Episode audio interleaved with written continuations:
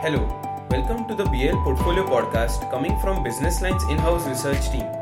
At BL Portfolio, we slice and dice stocks, mutual funds, insurance, and other financial products, as well as give you sound ideas to manage your money. I'm Parv Shah, research analyst. I have my colleague Kumar Shankar Roy, personal finance lead, with me on this podcast. Hi, Kumar. Hey, Parv. So, 2022 is a tale of two perspectives for Indian markets. Amid a challenging global macro environment, Indian equities with slim gains have significantly outperformed world and peers such as emerging markets in Asia. While at the same time, the S&P BSE Sensex after 3 successive years of double digit returns has failed to cross that high watermark in 2022. While Indian stocks benefited from resilient fundamentals and decoupling from global sentiments, the market was held together by year to date domestic institutional flows. This counterbalanced the heavy outflows from risk averse foreigners after the US Fed's most aggressive interest rate hike in a generation. My colleague Kumar is writing a 2022 review of Indian markets and talks about key trends that investors should note. Don't miss this coverage in print this Sunday. So, Kumar, what explains this India's outperformance? So, Parv, uh, Indian stock markets have been resilient in 2022 if there's one word that really signifies our performance was resilience. So we remained undeterred by a lot of things. First, geopolitical tension triggered by the Russian invasion of Ukraine in early part of this year. The sudden shooting up of oil prices that also did not cause much trepidation as it should have. The rising cost of debt for investors and corporates around the world thanks to the US Fed's inflation fighting which ultimately led to copious outflows worth 1.2 lakh crore from Indian equities that also didn't have much effect this time. India's outperformance has also been driven by government policies and a structural rise in domestic equity saving pool.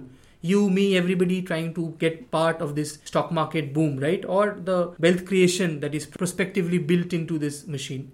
Now, one of the main factors for this is corporate earnings. Corporate earnings have helped. At an aggregate level, for 900 odd companies in BSE All Cap Index, they have shown net sales growth of 28% and more importantly, profit growth of 15% YOY. So this is a trailing 12 month basis. So you see earnings have happened.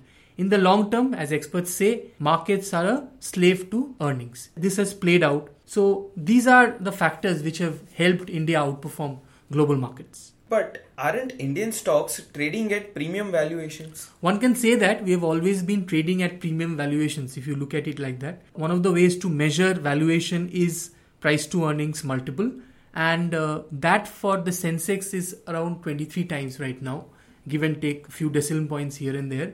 Now it is more expensive statistically than global markets and even against its own 10 year average. But healthy earnings have helped india cements its outperformance story as i was saying. And for the future analysts are penciling 25% growth in earnings for 2023 this apart, better macros have helped Indian authorities such as RBI to run a monetary policy that is less sensitive to the US Federal Reserve. One could argue that this has also aided in reducing the equity market's sensitivity to global growth conditions and oil prices. Yes, as you pointed out, there are some factors that have driven the yeah. outperformance. But can you please explain at a stock level what helped the indices Sensex or say Nifty? Yeah, so what has happened this time around, every year, some stocks have performed very well, some stocks haven't. For the whatever uh, Sensex outperformance had happened. Now, market movers like ITC, Mahindra Mahindra, Axis Bank, NTPC, and IndusInd Bank helped in Sensex. Had it not been for the laggards in the tech pack, such as Wipro, Tech Mahindra, HCL Tech, Infosys, and even TCS, India's gains would have been probably bigger. In the Nifty, the gainers were Adani Enterprises, Coal India, Axis M&M and ITC, which are probably common. So this is how the ship kind of stayed afloat this year.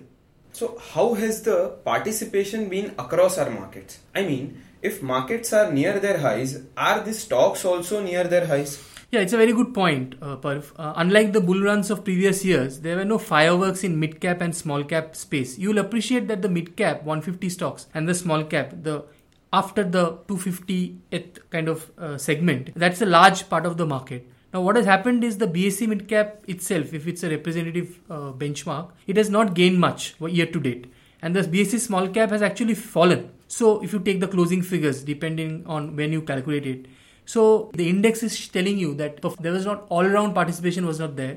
You can break it. We have done some analysis. We've broken, broken it apart into three buckets. So large cap is 100 biggest stocks in terms of market cap. In them, only 20% of them hit their all-time highs this year. This compares to 75% in the preceding year. Although you have examples like SBI, ITC, M&M, Eicher Motors, Cipla, Tata Power, Indian Hotels and Ashok Leyland hitting their high, all-time highs. But this represents a very small proportion of the entire large cap basket hitting their all-time highs. In the mid cap space, 101st to 250th stock in MCap, just 15% of the stocks have hit their all-time highs. This compares to 69% in 2021. So this lack of buoyancy is evident in small caps also.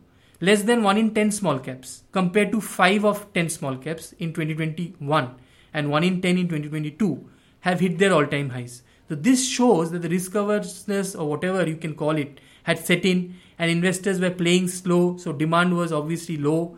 And in this low liquidity bucket of the market, also a high risk bucket of the market, all time highs were not hit that much. So that kind of answers our question about the participation.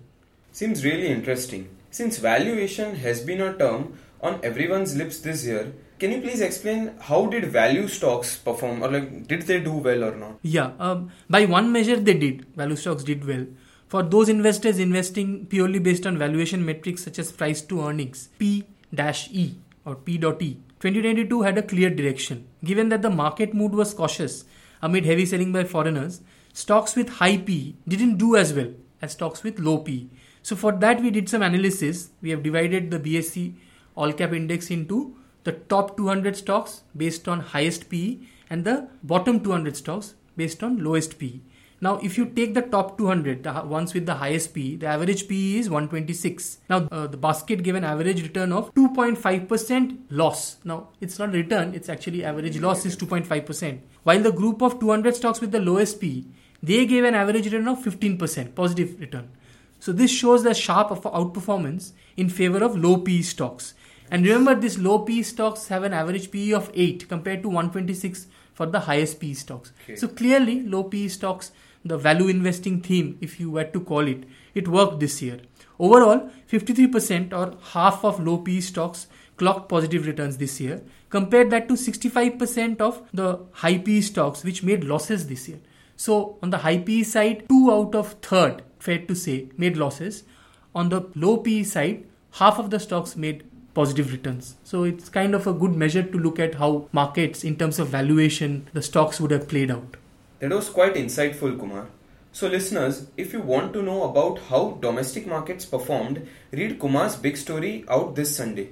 That's it from us for this week. Stay tuned for further podcasts and actionable advice from us at BL Portfolio. Read us in print on Sundays and online at thehindubusinessline.com slash portfolio. Do share our podcasts in your circles if you find them useful. Thank you.